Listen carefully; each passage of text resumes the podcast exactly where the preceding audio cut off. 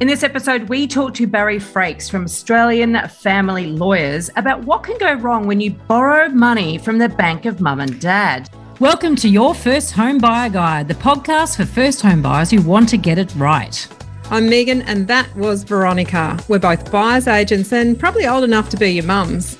But that's a good thing because between us, we've got over 40 years' experience, and we are going to share with you bucket loads of stories about avoidable mistakes.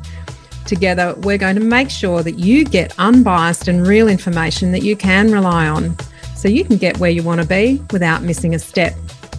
Now, we've got loads of great tips for you in this episode. And if you'd like more useful tools, head over to the website homebuyeracademy.com.au. There you'll find free checklists that you can download, a free mini course on how to price a property, and our Where to Buy workshop for only $39 priceless stuff, really. Bargain. But before we get into the interesting stuff in this week's episode, here's the boring bit the disclaimer.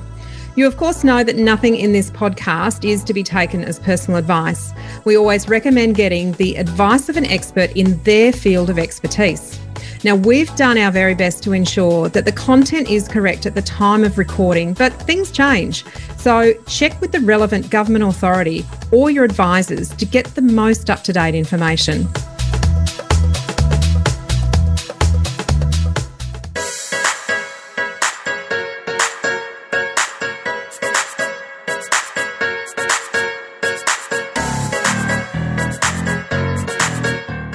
Bank of Mum and Dad is now the ninth largest lender of money in Australia. Who knew that could actually happen? And it's largely because first home buyers are looking for ways to get into the market quicker than if they had to actually save, you know, and just bash away at getting that money in the bank.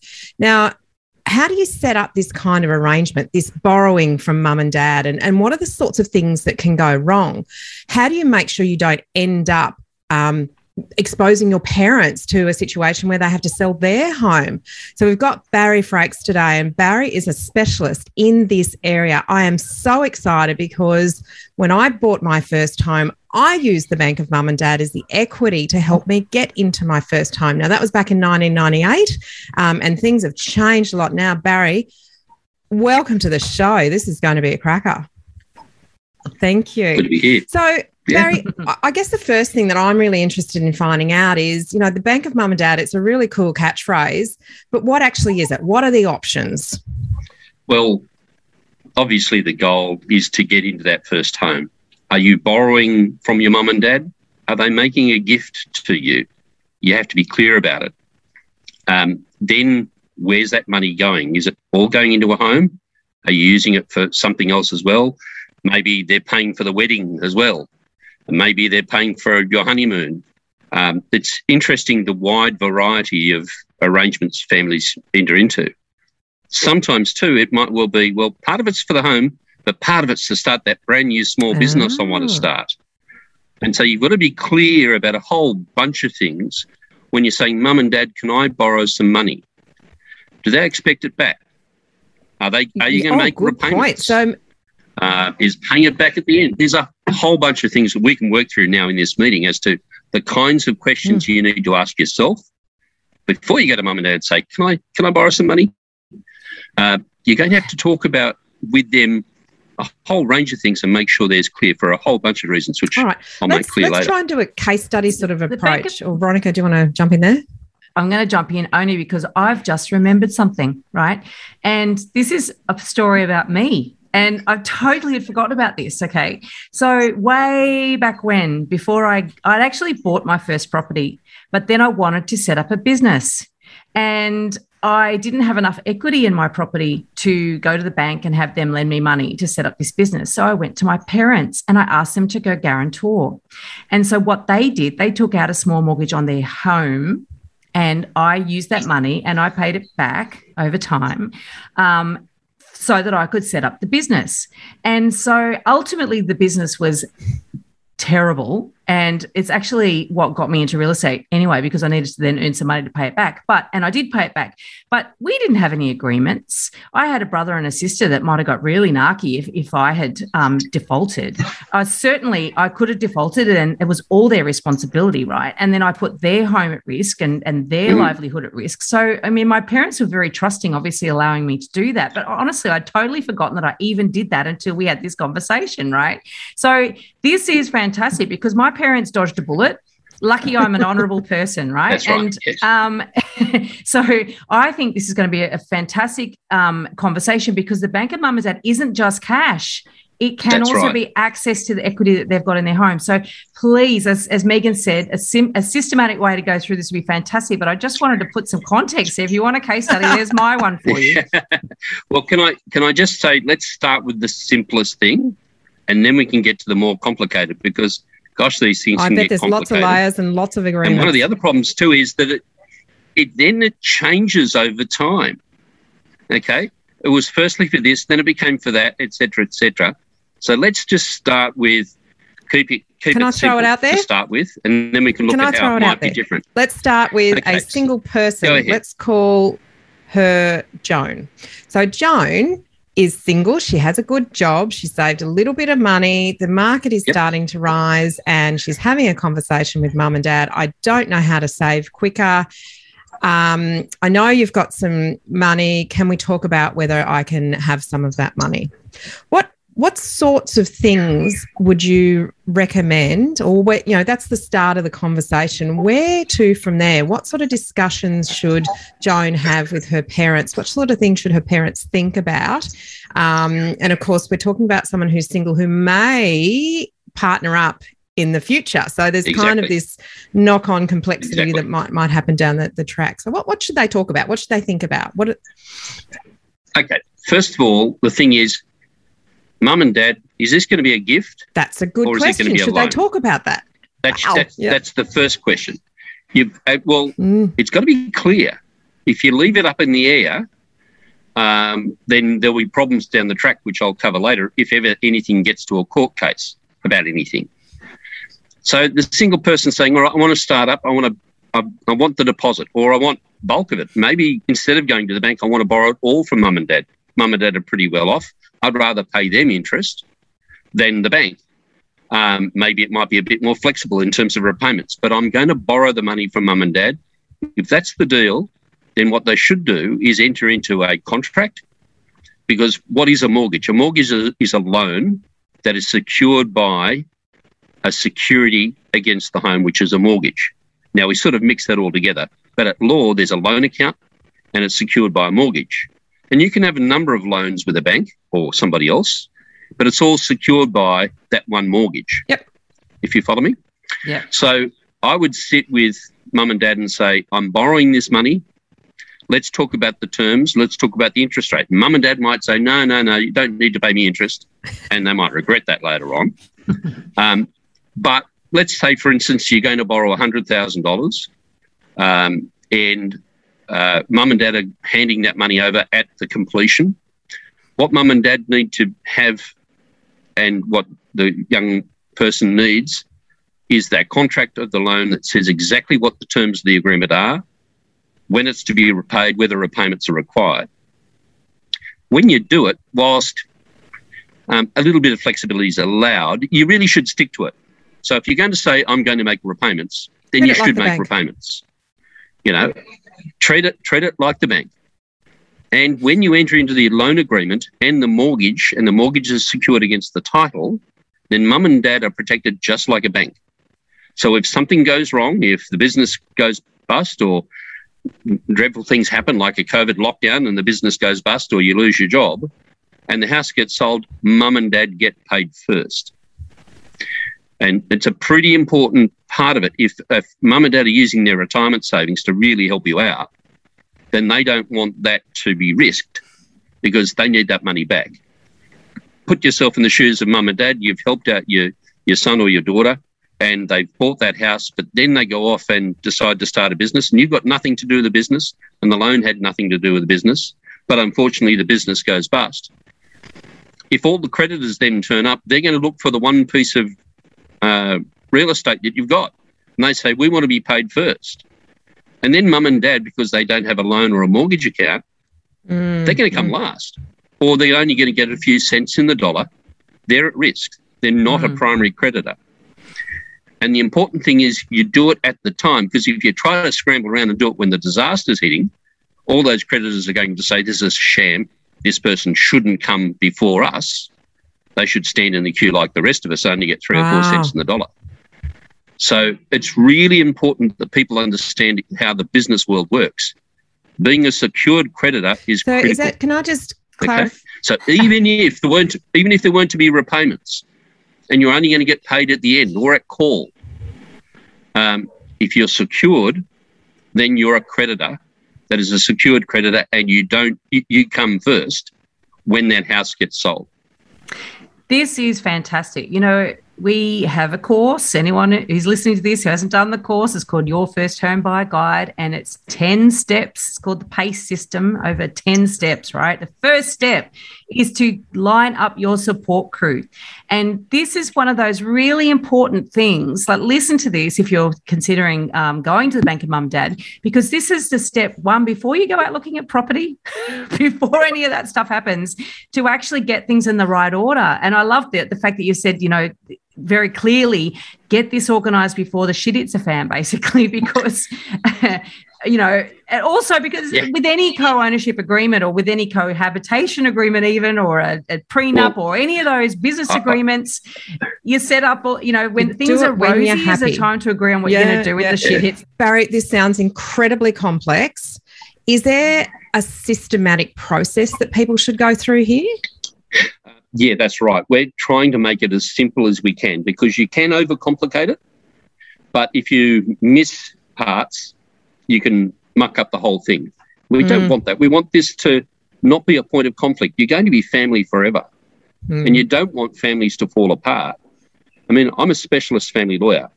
This is what I do: is looking at how families fall apart, and in high conflict situations, they get into litigation, and it mucks up a lot of different things Mm. and also litigation between parents and children. And we don't want that. Yeah. We don't want that. This is a preventative measure. It's avoidable, everything's isn't clear. it? It's Yeah. entirely avoidable Mm, because thousands of people do it well, and it's only a few that get it wrong. But when it goes wrong, it goes badly wrong. Yeah. And so- when it goes wrong, you you must make heaps of money. So like, why you want to make it simple for people? No, so no, we're cynical, in this, cynical, Veronica. we're, we're in this business so that people have um, as l- little conflict in their life and keep things simple. Um, being able to um, not be frozen in fear that things will go wrong. We want people to have successful relationships, and we're there if people don't have successful relationships to hopefully get them through a mediation or a or a process where they can agree and have the the best breakup they can. Mm. But we And don't want people to break up with their parents. Yes, as you said earlier, if you can have those hard conversations when you still like each other That's right. and That's talk right. things through, then when when the you know, the crunch fight. comes, You yeah, you go. the. Well, remember we talked about it, and we and indeed, there's something formal about it because, um, as I say, it's a bit like the layers of an onion. The first thing is, so what is your agreement? We turn that into a formal loan agreement that meets all the criteria so that from a business perspective, from the world's perspective, this is a legitimate agreement that is not going to be set aside by some judge who says, this is too vague. People aren't complying with it. Why should I enforce this agreement? Mm, And by taking a mortgage and you're secured on title, then you the, the creditor, that is mum and dad, who put their money into this place, they'll get paid when that house solds first. And then the other creditors can all line up. You can Would it be imagine how awful say- it would be Yeah. if all of a sudden you'd borrow money from mum and dad, COVID's destroyed your business, and all of a sudden mum's retirement savings to all these other creditors mm, mm. when mum and dad could say, no, we've given this to you. This is your start in life. Disasters happen. It's not your fault, but at least we get that money back. Mm, mm. And I think that's the kind of relationship so that when the disaster comes, mum and dad are okay. And then maybe when the disaster's passed and you're ready to rebuild again, because you're a good borrower who always pays, they might make another loan to you. Yeah. And so you don't have those family frictions. Barry, So can I circle first back to the mortgage? Yep. Are you so you've suggested that that they are um, on title as as a lender, but Yes. they wouldn't be the first mortgagee. Depends. Or so if you borrowed hundred percent, if you've borrowed hundred percent from mum and dad, Mm, and you're not involving a bank, then they'll be the first mortgagee. yeah, the registered mortgagee. Yeah. If they, if say for instance you're borrowing uh, seventy percent from the bank and twenty percent from mum and dad because you've only got ten percent, and the bank wouldn't lend you more than seventy percent, Mm. then you probably have to negotiate with your bank saying, all right, um, you've got the first mortgage for the first 70%. Mum and dad have got the second mortgage for the, the next uh, 20%. And obviously, I've got the 10% deposit. Mm, yeah. That might be the structure. And you have to be aware sometimes the banks are not real keen on there being a second mortgage. Mm. That might be one of the things you have to Mm. sort out while you're organising Ooh. finance So that should the be on kind the of thing that can we can see happen is say for instance you get a bank approval for you know let's say you've got a bank approval for $500000 and you go to that auction and the auction starts going in the direction you weren't anticipating and you need another 50000 or another $100000 that the bank hasn't approved for you and you turn to dad and say dad can you help? And dad says yes i will. Okay put the bid up you win the bid, but now you need mum and dad to give you that extra 50,000. That's when they're going to be a second mortgagee. And you need to talk to your lender about how do you feel about that? You explain the situation. All right, you've gone this far um, because the bank comes first. And yes, mum and dad are then in the situation where they'll come second to the bank, but it's still better than being an unsecured creditor. there are some banks that don't like that. So you need to shop around. You might also think that, well, do mum and dad need a mortgage? Maybe they could be secured by caveat. And we can set up agreements where the loan says, I grant a thing called a charge, and then you can secure the charge via a caveat. Mhm. And sometimes you get around the resistance of the bank that way. But the best thing is to actually have the bank acknowledge that, of course, this is you know pretty standard. Um, and I can just and see that's the kind of detail you need to go to. I can see Veronica shifting in her chair there, going, "Yes, but they've done the course and they've read the book, so they haven't gone over their limit at the auction." Yeah, but but- it was a great example. But but in this happen? environment, in this environment, it happens. well, I've and got maybe it's a lazy twenty thousand. Yeah. Maybe it's a lazy thirty thousand rather than four hundred thousand. I mean, you I've know? got clients that that you know we who are borrowing, well, spending multi-million dollars on property, and and I've got some doctors, for instance. Doc, quite this quite often often happens with doctors. They've got good jobs, and then they've suddenly specialised, for instance, and they might have really good incomes, but because for years they've earned like half of what they're earning now, their their savings aren't really quite up to where their hmm. capacity is in terms of a borrowing sense. And so sometimes there's a shortfall, and you know, quite often they will they will actually go to their parents to help them, and and you'd imagine they'd be able to pay it back quite quickly. But what it, it, it's very very common actually to, in the moment in Sydney because the prices are rising so high, and mm-hmm. so therefore people would go over their limit in terms of their mm. borrowing limit, but they've got capacity. But the thing is, here you'd really need a very good mortgage broker, wouldn't you? Because that broker is the one that's really going to be nego- doing this mm-hmm. negotiating with the banks, I presume, or putting that's your right. case forward to the bank. Mm. Yes, that's mm. right. So some banks are very conservative and don't like this idea of a second mortgage. Um, they've also got all the lending requirements that have been imposed by the Reserve Bank and that, et cetera, as to what are the limits on lending, as to affordable lending. Um, and that's why they're pretty much against people who have to borrow 100% of an asset. Mm, mm. Um, they've, they've got all those lending rules they have to comply with. So you're right. People should only bid what they could afford. um, but if they need mum and dad, or if mum and dad is bank number one, um, then they need to be secured by a proper loan agreement and a, and a, a proper um, a proper mortgage. So that that's important against other creditors. Now you mentioned before this young person is single and they Mm. might enter into a relationship and they don't have to get married. It might be a de facto relationship. Mhm. Okay. And that person comes along later on and maybe they might start helping with paying the mortgage. Okay. But wise That- people would be transparent with their partner. And that They would say, complicates it this too, is doesn't the it? situation. It certainly does, but Yeah. it's, it's it's forever been thus. Mm. And so when people meet and fall in love and move in together, um, then um, a, a person might say, all right, well, now I've got to figure out, well, this person's in my life. They're making a contribution in my life. They might also be making a contribution to this property. Um, you might think it's prudent to enter into a binding financial agreement, which is a prenup. And you can do it before you get together, Mm. sort of like a thing you do beforehand. The law also lets you do it while you're together. And there are some people who do a binding financial agreement, a bit like a prenup, but while you're married, and then update it as things change. Mm. For instance, entrepreneurs who are um, uh, very uh, ready to start up businesses and chop and change, sometimes they might need to update their binding financial agreement, their prenuptial Mhm. agreement, Mhm. because things have changed. Mm. Or Uh, children. Children, yeah, Yeah. Uh, most of the time we family lawyers draft quality binding financial agreements that anticipate children. okay. Okay. But um, particularly when we're talking about, so what's my relationship with mum and dad and the mum and dad loan? If mum and dad's like a bank and they've got a loan agreement and a mortgage document, it's all existed before the relationship and it's Mm, disclosed, then the new partner can't suggest, oh, this is a surprise. I didn't know about this. This is rubbish. What's that about? All of a sudden, um, you're coming up with this thing you owe mum and dad. I thought it was a gift.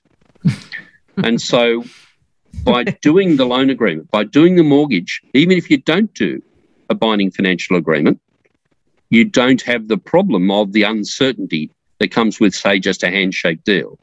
Now, I have a, a current example of that. I act for a, a, a lady who's in her 70s. Her son is an entrepreneur. He was married to a banker. And basically, they were wanting to speculate and do some developments in the very, very wealthy suburb of Mosman my client loaned $1 million. And they did it all via emails, just sending emails backwards and forwards between herself and her son saying, don't forget this is a loan. Mm. And unfortunately, it never turned into a loan agreement. She never took security. And then unfortunately, the relationship broke down. And unfortunately, there's a family court case that's going for three or four years. Oh. And I'm finally getting a hearing date in March.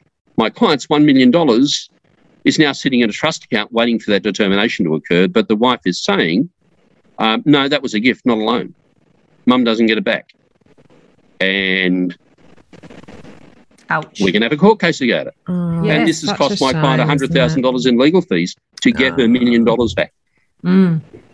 And it? one of the issues is always about so, what were the terms of the agreement? Mm, When were you supposed to get paid back? What were the repayments, etc., etc.? mm, And what about all the other loans that she might have given him Mm. about other things because he was in business and Mm. kept tapping on his shoulder saying, Mum, I need some cash.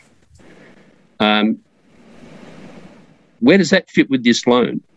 So I can tell you as a worked example, right now I'm running a case which has cost my client at least 100000 It's probably going to cost her another $50,000 where I'm defending that agreement. And some might say, well, should she come before the wife? Um, should the wife get her share first, then he pay her back? And all those things are purely because they did it on a handshake with a few emails. That's it, with enormous amounts of uncertainty, which we've done our best to protect because clearly that's where the money came from. And it's not even contested that's where the money came from. We've Mm. proven where the money came from. It went into the building, it went into the properties. And that's not in context. It's is it a gift or is it a loan? What are the terms? And you don't want that uncertainty. That's where families fall apart. If it was a gift, you've given it, they can they can do what they want with it. But if it's a loan and you want to be paid back, and if you want to make sure that you don't let your mum down by saying, Well, mum, thanks for that million dollars, but I've blown it. Mm. Everybody else has got it, you don't get yours back. Can you imagine how that ruptures that long term relationship? Oh, absolutely. It's Yeah, just yeah. terrible. Even smaller amounts. I mean, Barry, a lot of these, a lot of the first home buyers will be listening to this podcast. They're not mm. going to be talking about getting a million dollars from their That's right. parents. They're going to be talking about 10 or 20 or But it hurts the $50,000. same.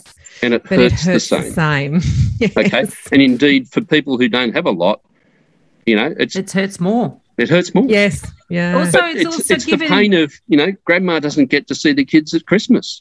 Oh Why? yeah, and it's given in good Mm. faith too, and that's that's the hardest thing. And they go, Mm. oh, well, that's Mm. not complicated by making it all formal. It's like Yeah. we, we trust each other. Uh, ooh.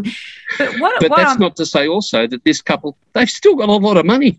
yeah. It's What's not the, as if they're broke. what's Yeah. the context here, though? The, you know, like for instance, it's costing this woman, you know, potentially one hundred fifty thousand dollars in legal fees to actually get back what was a gift, a loan. Sorry, not a gift. Um, uh, and what would it have cost, just proportionately? You know, what probably would it have cost to actually put the agreement in place and maybe a mortgage and all that sort of stuff? What's what's that likely cost? Okay. So had she come to me and said, I want to make a loan to my son and daughter in law, I would have insisted we are going to do a loan agreement, we're going to do a mortgage agreement. Mm. Now, the nature of this investment was large and complex. Mm, And so I'm not exactly sure what we would have charged to draft the loan and the mortgage. But if we kept it simple, we could get the whole thing in place for $10,000 yeah, a fraction. Mm. for the, the lender's side of the equation. And then obviously the borrowers have their legal costs because as you're dealing with the with the bank, um, then you've you've got to have the independent legal advice, you've got to have the contractual work. Now, in this particular case, that negotiation of the loan agreement may have been quite controversial because of nature of conflict between the parties. So I'm not going to say, oh, this is a blanket thing, it only costs you ten thousand dollars. But Mm. if it was simple Mm. and clear and everybody was on the same page, yep, that wouldn't be hard. The, the amount borrowed isn't really the function, it's the nature of the agreement Mm. and the Mm. security given. Because here's the next part um, they were basically knocking down and redeveloping. So you've got to be confident about land Mm. values. I would have told her to exercise far more diligence. Mm. Uh, now, Yeah. the good thing was, yeah, it was property in Mosman, went through the roof. There was a good investment. They made money Mm. just that she can't get it when she wanted it. Mm. And it was unclear as to the date as to when it was going to come. So Mm. um, I, I would like to think that we could in, and look after most clients for around about the $10,000 mark to make sure Mhm. it's all nice and clear. Now, if you're only lending 20000 people aren't going to want to necessarily spend $10,000. So Mm. obviously we, we try to make sure that it's as efficient as possible but the more complicated you make it the more expensive it is for instance are we going to roll this loan over to the next house you buy that is you know um, you bought this house and you've borrowed the $150000 and you're not making repayments because you're paying off the, the first mortgage first and then you'll get to mum and dad later. Then the place goes up and you say right i want to upgrade to the next home. I've now got three kids. Instead of being a, a bachelor in an apartment i'm buying a home with three bedrooms and a yard. Um, i'm going up to the next step and i want to roll over that money into the next purchase that's when you've got to have that covered in the loan agreement So Okay. the first conversation, not the sec, the, the the later conversation, is what you're saying that it needs to. We, we would call it an exit strategy. So you're talking about what what what ifs, the what ifs. What mm. if you move interstate and sell Sure. the house? What if you upgrade? Um, so Exactly. those sorts of exit strategies is is the next thing we're talking about here. that that's that's dead right because as we know sometimes when you're a single person you know what your income is you can save hard etc etc then all of a sudden you discover what it's like to be in a in a relationship and you think oh great double income no kids then kids come and everything changes Oh, Uh, God, so- they're expensive. Those things. yeah yeah Oh, your partner's a spendthrift well and you're a good saver. that, you know stuff happens but Mm. Yeah. but as i say um, it's about clarity keeping it simple always it's very very simple sometimes hmm Um, but but uh, one other thing is that the lenders really need to talk to their own financial advisors and planners because you mentioned before, our mum and dad possibly going to lose their house. Well, Mm. If they're borrowing to lend, then there's an even duplication of the risk. Mm. Some people are pulling it out of their super fund. If you're going to do that, then you really need to think through that carefully with a financial planner. Can you afford it? And maybe say, well, what if something went really, really wrong? The property market crashed, COVID hit, my son or daughter has lost their job, um, has a bad car accident but uninsured. All sorts of tragedies can happen. Can you afford to lose that money? Mm. Mm. um, and really talk to um, not that we would ever want that to be the case, But if you're operating on the basis that I'll always get paid back and I'm relying upon my kids to pay me back for my retirement, almost substituting a superannuation policy as, you know an asset held by my kids. Um, I, I, think you really need quality financial advice about that. But for the buyer, it's all about so what's my commitment? Will I be able to meet it? Because I don't want to muck up the relationship I have with mum and dad. Um, and also with siblings, because I think you mentioned before, um, there are some that we meet and they say, well, if I'm going to give $100,000 to child A, I need to give 100,000 to child B and 100,000 to child C. And I'm going to do it all at the same time. And that's your lot, kids.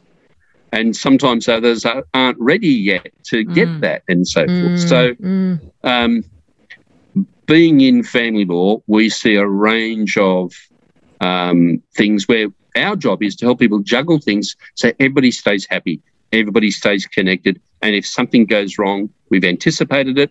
Okay, it's clear this is what's going to happen. Okay, that's fine. And yeah. there isn't going to be a court case. I mean, can I say this? My mantra is good lawyers keep you out of court, mm, which is quite the opposite like to mm-hmm, mm-hmm. good lawyers keep you out of court. Mm. Yes. And, you know, it's like good buyers agents don't help you buy crap. and they buy, they help you buy what you can afford. what is a very, good asset, what you can true. afford, you know, understanding the market, there's all of that sort of stuff. I think this is so interesting because obviously there's a massive issue in this country of affordability. And obviously we're we're appealing, we're helping first home buyers here, we're educating first home buyers so that they can avoid making really, really common mistakes and obvious mistakes mm-hmm. to us um, but not necessarily to them because mm. you're in the middle of it and you're in the excitement of tr- and the frenzy and also in a rising market, the sort of panic of trying to get into that property market. And there is a lot of this um, looking around for ways in which you can accelerate your entry into the market. And obviously, the Bank of Mum and Dad is one of those. I think what I think is so interesting is I didn't think about the putting a mortgage on or having a mortgage no. um, mm you know, to represent uh, to cover that loan. I don't know the right terminology here, but I, have always thought about a, sh- a, co-ownership agreement or a sort of some sort of agreement that be put in place. I never actually thought of making it a legal document such mm. as a mortgage. So that's a really interesting yeah. point. But, but that's also an interesting option as well. Mm. And it may well be too that if mum and dad are going to borrow against their own property to lend this money, then the question could could arise. Well, if my if my son's putting in and I'm putting in half, why don't we just own the property 50-50? Mm. You then have capital gains tax issues, deductibility issues, etc., etc., because it's not your principal place of residence; it's his or hers. But um, you know, you're an equal shareholder. That might be um, uh, the better arrangement because then, okay, you're servicing a loan, but you're getting capital growth um, and the the child actually doesn't need to repay you anything. You're both mm. co-owners, as I think you, you, said. That's an option to consider um, if it's a really large amount of money. Um, and so there are some it, risks with that too, because the, the parents then are assessed on their, uh, so if they're a co borrower on the mortgage, um, not putting cash in, but actually a, a co borrower using the equity, then that may limit their ability to, to borrow further from the bank for other things that they might want those, to do. So there's you know lots of, those things are taken opens another can of worms. Yeah. I, I, I, perfectly agree. I'm just saying there is a choice available there, mm. and you'd only make that choice with proper financial advice and mm. legal advice. Mm. Yeah. Because there's risks of what if one party defaults. So if grandma and grandpa default, then the other child, the, the co-owner, loses the property because mm. it's got to be mm. sold. Not their fault; they haven't defaulted. But yep, the other half owner. Mm. So uh, those are the. There's risk in everything. If you if you didn't have the risk, then you're not buying the property. frankly. Very true. So, Very true. So, but but here's the next part. Um, another complication, more layers to this onion is sometimes the kids are involved in the family business. Mm. Sometimes there's an initial borrowing to buy the property. And then I'm setting up a business. I've got to set up a, a um, overdraft account on the house. Um, the, the bank is saying they want security for the overdraft on the first mortgage, so you're on the second mortgage, etc., etc. You've got to be ready to be able to say that's okay, or well, how about I give you the money on the overdraft and top up the mortgage, and you've got to then amend the loan agreement and treat it like a living document if those things happen. Mm. Because if you're lending money to a child who's going into business, or if the young person's going into business, then maybe rather than being a business loan, and again, you turn into a creditor who stands in the queue with everybody else, you load that security with the mortgage because the mortgage can be the security for the loan. So one can be a home loan and another part can be a business loan. And that business loan can go up and down. Like an and if account. we design mm. this right, then that can happen. And again, mortgage security, you're you're first in the queue when the house sells. Mm. So this this is mm. fascinating because, of course, two of the big, big, big. There's lots of so many risks in this. There's risks of all your your relationships falling apart outside mm. the your your birth family, but there's also you know the, the risk that you get it all in the wrong order from a tax structuring point of view and exactly. you, you, screw it up that way yep. there's there's risks that you get it out of order in terms of who's who's first in line to get their money back in the event that things go bad um, and all of these things are where you you, uh, you probably had no clue that it, that you could even get into these pickles and it's all about getting the right advice from the right people, but also the right team of people. Because, you know, what you're talking about is legal, you're talking about finance, but that's sort of accounting as well as financial planning. There's mm. two elements of finance mm-hmm. there. And obviously, on, and the third element of finance is the borrowing part of the finance. So there's, there's three prongs to that, that one, you know. Yes. Um, and if you're not, if you're relying on one person to give you this advice with somebody who doesn't necessarily have the big picture or a holistic view to say, and you need to bolt in this bit of advice, this bit of advice, this bit of advice. So we're all working together to get you in the right direction. Then you run, you know, you run into danger as well. You know, if, if um, and many many times I've come across, you know, a an accountant, for instance, great in tax planning, but really crap on all the other aspects. So you need to sort of have someone that, that gets cool. gets the other parts of the pie. That that's right, and it's very much a matter of everybody making sure they put boundaries on looking after themselves um, the parents have um, it's it's about their retirement. Mm. Um, they want to be generous, they want to help, but they don't want to all of a sudden then be dependent on their children because something's gone bust. Mm. Mm. Um, and in that other case I was telling you about, I can tell you that the breakdown of relationship between the brother and the sister who's watched oh, her mum yeah. go through this has just been terrible. Oh, so it has knock on effect. And I do this work because I care about people's relationships. Even if there's a, a sadness of a breakdown of a relationship, at least the parents can remain in contact and cooperate so that their children are raised and are loved by both and mm. people don't lose touch with other families. You can imagine mm. that in these circumstances, sometimes the relationship between the, between the husband and the wife aren't so bad, but grandma and grandpa have just been so badly burnt. Or if they've called in the loan leading to the home being mm. sold, then the grandchildren are not you know, owned home because grandma and grandpa had to call in the debt. Oh, so, yeah, so you've so really got to, mm. but you, you, you make sure you don't overextend and you get all the advice and it's all very clear mm, and everybody mm. keeps in touch. Um, it doesn't have to be negative. Mm. And if people want to take a risk and you say, well, if the risk goes bad, guys, this is what's going to happen. Yep, mm-hmm. you walk in with open eyes. Eyes that's fine. Open. We're an, an entrepreneurial family. We'll back you. We'll give you a hand, but I'm not doing my retirement because you took a punt. That's seriously what what you do see, and and then um, and this is where the prenuptial agreements come in, and all these loan agreements are important. That sometimes it's it's um, the child who's working in the business, and they've got an interest in the business, and there's an associated web of family trusts, etc., etc. And so you have to treat this home loan as something separate to all of that if it gets all mm. mucked up and mixed in with. Mm. So, what's my interest in this family business? Because really, it's mum and dad's, and I'm sort of in it, but I really don't understand how the accountant structured it because, you know, I'm not a, a major player in it. Mm. Um, you want to keep the home loan separate to all of that. You want to make it clear. Um, the business issues can often be very, very complicated. So um, we're used to it. Um, we're also used to um, untangling all that knot when all of a sudden a couple do have to break up and they say, all right, well, now what have we got to do? Um, I, I, took 18 months to um, do a very amicable settlement for a multimillionaire couple that had developed a brilliant business. They didn't want the business to fall apart, but they needed to disentangle themselves and they wanted mm. the good divorce. Took mm. us 18 months and cost a lot of money, but they did far better than they would have in court because we sat down amicably, sat with the accountants, sat with the tax advisors, worked out what the best outcome was for both of them to go their separate ways. And you can do it amicably. Mm. It doesn't have to be an argument. Um, because um, it's sad when you see it all just go bang and oh, it, it ends in tears. Yep. So, and, and certainly your advice about having the binding financial agreement prior to it going south is a way to get to that point without the, the 12, 18 months, two years work that you've had to put into to, yes. to make it an amicable. Um, sure.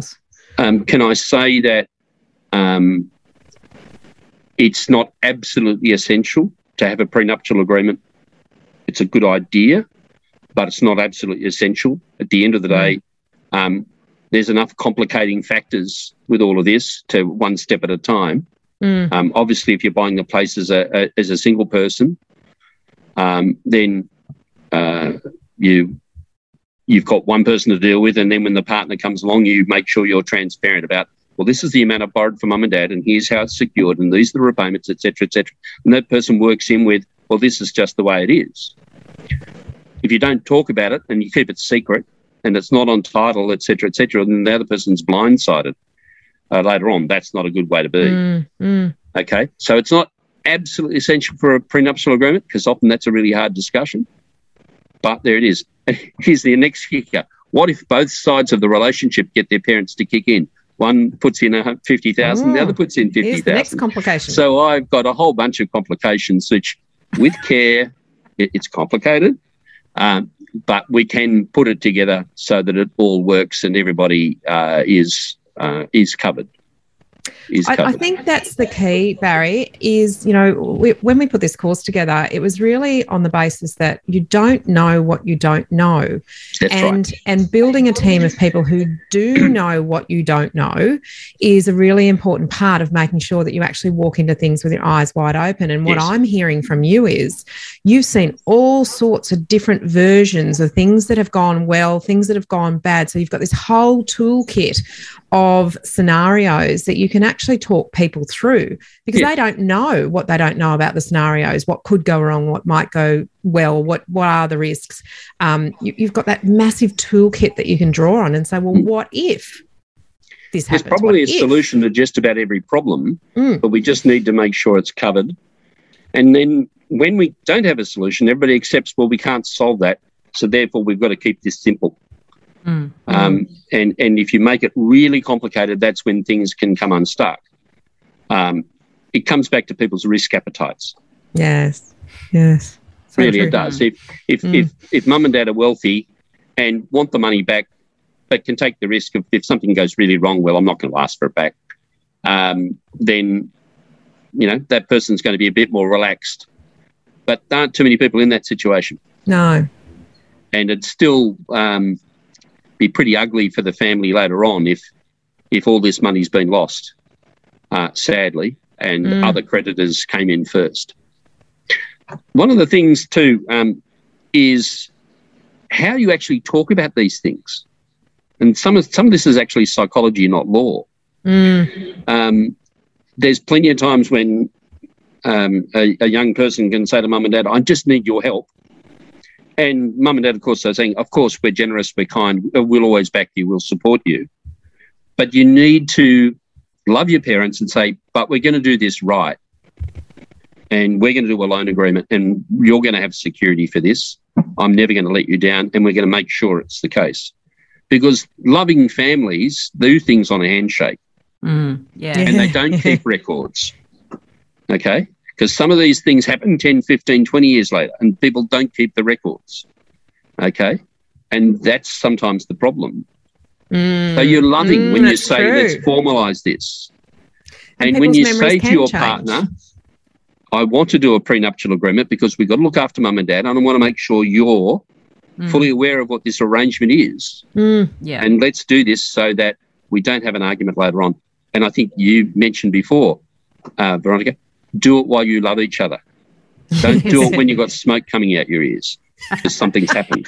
It's all about transparency, isn't it? It- it's exactly right. Mm. And I think what's interesting that you say there is really the responsibility is on the person asking for help to say, I'm going to do it right, as opposed to putting it on the responsibility on the people being generous and offering the help to go, but we want to do it, but we want we want to tie this up legally. It's so much better if the person asking for help actually re- recognizes the need to do it right and to Mm. get it set up and uh, in the right way that does protect their parents um, or grandparents or whoever's actually lending them the money.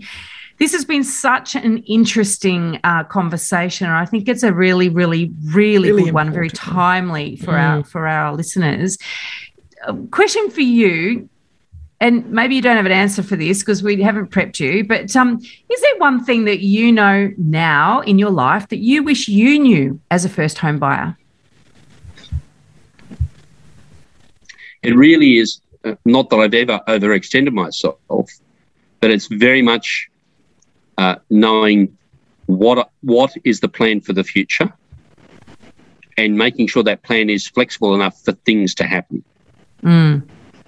Whether it be a breakup, whether it be a business going bad, whether it's I mean, I'm old enough to remember when interest rates went at 17%, guys. Mm. So. I was paying 17%. Yes. I can't believe we're paying 2 and 3% now.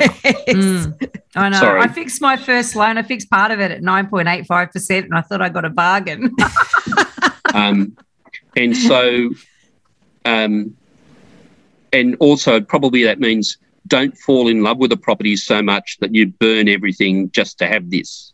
Mm. Be ready to say, you know what, ti- now's the time to sell. Now's the time to settle up my debts and start again with a different property. And if you do everything properly, remember I talked before about, you know, are you going to have a provision for rollover? Maybe you won't Mm. put it in this agreement, but if you borrowed the money from mum and dad and you did well, made a profit on the house, sold it, and then gave the money back to them, then they're probably going to turn around and say, "What you want a loan for the next one? If you've mucked it up, you're not getting the game to Good. go." Goodwill goes a long True. way. So it's about being responsible. It's about being faithful.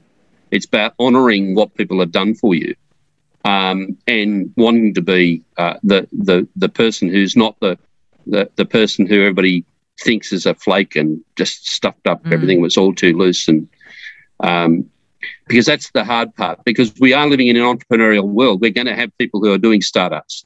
We're going to have Mm. people changing jobs all the time. Mm. And I'm, I, this is my third job, guys. I turned 60 this month. I've had three jobs. I'm That's- interviewing people who've had three jobs in a year. And yeah, Um, going say the whole- that's usually the first first couple of months out of school, isn't it? Yeah, yeah. So, so in the circumstances, um, the world is changing. Um, people are changing careers, and that's a great thing. Uh, people are moving much more, um, and so in the circumstances, um, that's probably the the message I'd give is think about these things flexibly. Don't fall in love and overextend yourself on a property, and be ready to go. You know what? I can flip this property and do better. Or how about I just not be overextended for a while and live life? I haven't travelled not- anywhere because I'm paying this damn mortgage. We need to travel now that COVID's over. Yes. You know, It's, Um, it's all about not trapping yourself, isn't it? It's all about not boxing yourself in a corner. Yeah. but here's the Mm. next thing, and I'm sure you guys are talking about this with some people. You buy and never sell, and you're about to go to, and you, your next second property is the investment property, or maybe you'll use the first property as the investment property, move into the second. I've, I've met many clients who built enormous portfolios because they buy, they never sell, and really this start um, is the start to building a property portfolio. And I've met many clients that have done that very, very well. And are quite young, and at 35, they own five properties, all with debt, all very manageable. Every time they get their portfolio to where it's no longer negatively geared, they buy the next property, and everything funds itself. And the capital growth is the real key. I've seen that, and it's a very, very clever thing. But of course, maybe that's the time when they say, right, now's the time to pay mum and dad back, not when, you know, um, when I sell this property, because you may never sell it. Mm, mm. And that all comes back to getting that uh, that overarching strategy right, and and, and what are you doing this for? and keeping an eye on it. Absolutely. Mm, yes. and, and, being flexible. It is, has been such a pleasure to have you on, Barry. Thank is you. there anything you want to finish off with? No, no, we're, we're we're here to help, and our experience gives us the chance to help people in all their different and varied ways. Every family is different. Mm, mm. Every can keep it simple, but every family is different, and every family will react differently to situations, and um, that's really what we're here for: is to be as flexible as we can to meet your needs and make sure you don't get in court. Wonderful. So what we're what Barry's offered to do is just um, give us a bit of a conversation starter. Um, some of the the tips, things that need to be talked about uh, at the outset of any conversation around this. And um, yeah, thanks for so much for your time, Barry. In this episode, we've covered a very small part of our 10 step online course for first home buyers.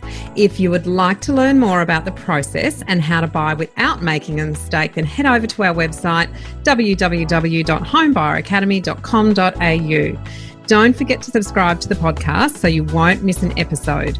And if you like what you've heard today, please give us an iTunes review. Five stars would be wonderful. It will help others find us as well. Thank you for joining us. We hope you found this really useful. And if you have, please share the love with others who you know are in the same boat. We'll be back next week with some more priceless stuff.